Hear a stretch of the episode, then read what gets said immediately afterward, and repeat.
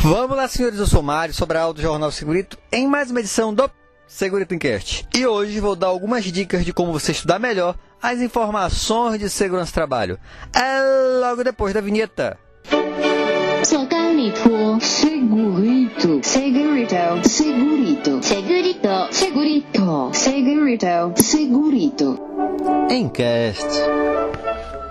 No final do ano passado, eu li o livro Fixe o Conhecimento, A Ciência da Aprendizagem Bem-Sucedida. Os autores, Peter Brown, Henry Heidegger III e Mark McDaniel, da editora Penso. E é um livro muito interessante porque não é apenas aquilo que os autores acham sobre o assunto, mas é baseado em vários estudos sobre o tema. E eles já começam falando o seguinte: ó, uma das técnicas mais utilizadas pelos estudantes é uma das menos produtivas. Qual? Reler o texto. Ou seja, fazer a leitura de material e depois reler esse material. Isso todo estudante já fez algum dia na vida. E eles falam que é uma das técnicas menos produtivas. Porque o que a gente faz, na verdade, ao fazer essa releitura? A gente armazena a informação na memória de curto prazo. Então, por exemplo, você vai ter uma prova amanhã. Então, hoje você lê, relê, relê, relê, relê. Amanhã de novo, aí quando chega a tarde, vai fazer a prova à noite e você tira 10 na prova. Na verdade, você não aprendeu, você decorou, e daqui a um mês, uma semana, às vezes até horas depois, você não lembra mais de nada. Então você não aprendeu. Então, o que, que deveria ser feito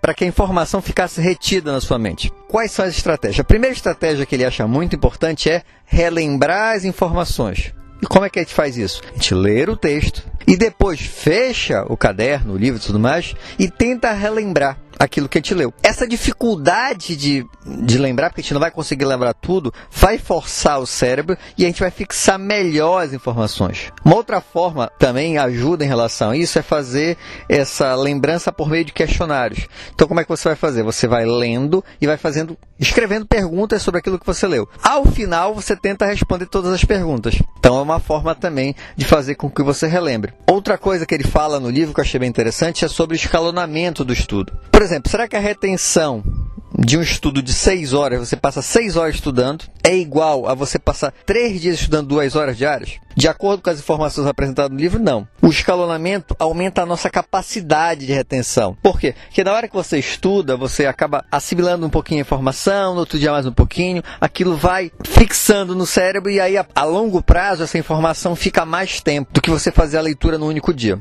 E outra dica que também ele faz que é bem interessante é fazer pausas curtas, porque a gente não consegue manter a atenção durante muito tempo.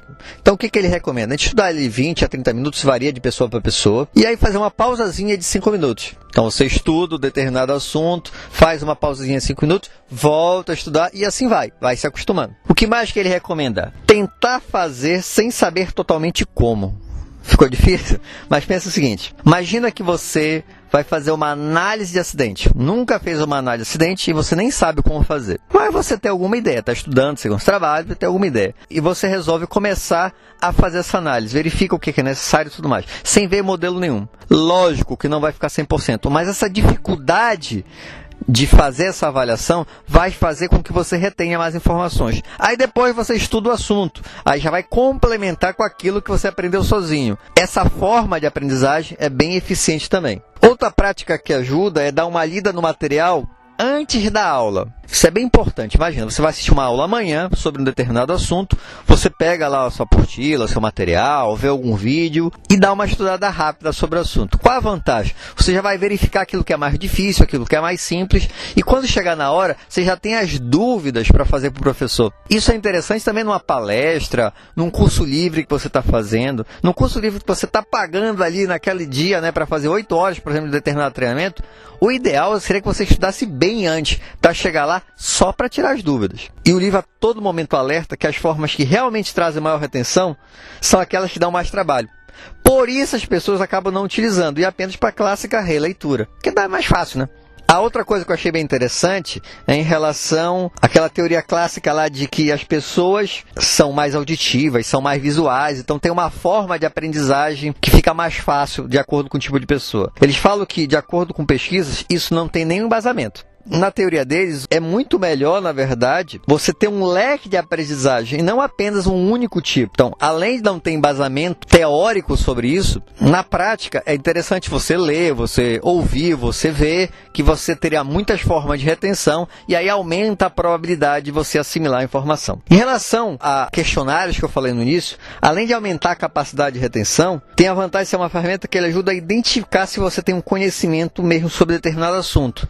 Que, por exemplo, às vezes você acha que já sabe determinado assunto. Então, você pode tentar responder um questionário. Se você responde com facilidade, você realmente sabe.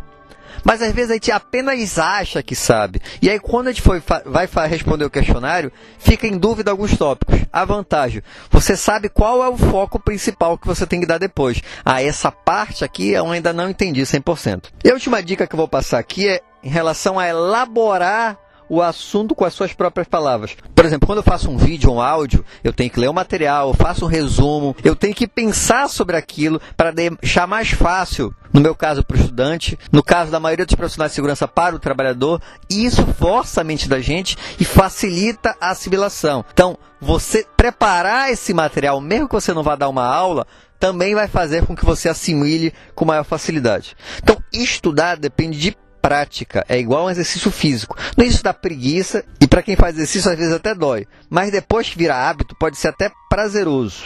Mas para isso você tem que se preparar para estudar. Tem que ter um local silencioso, tem que estar o celular desligado, tem que ter uma boa iluminação, um bom material. Então, se você fizer tudo isso, você vai aprender muito mais segurança do trabalho ou qualquer coisa que você esteja estudando. Espero que tenham gostado. Se gostaram, já sabe, né? Curte, compartilha. E tem alguma dúvida ou sugestão de pauta?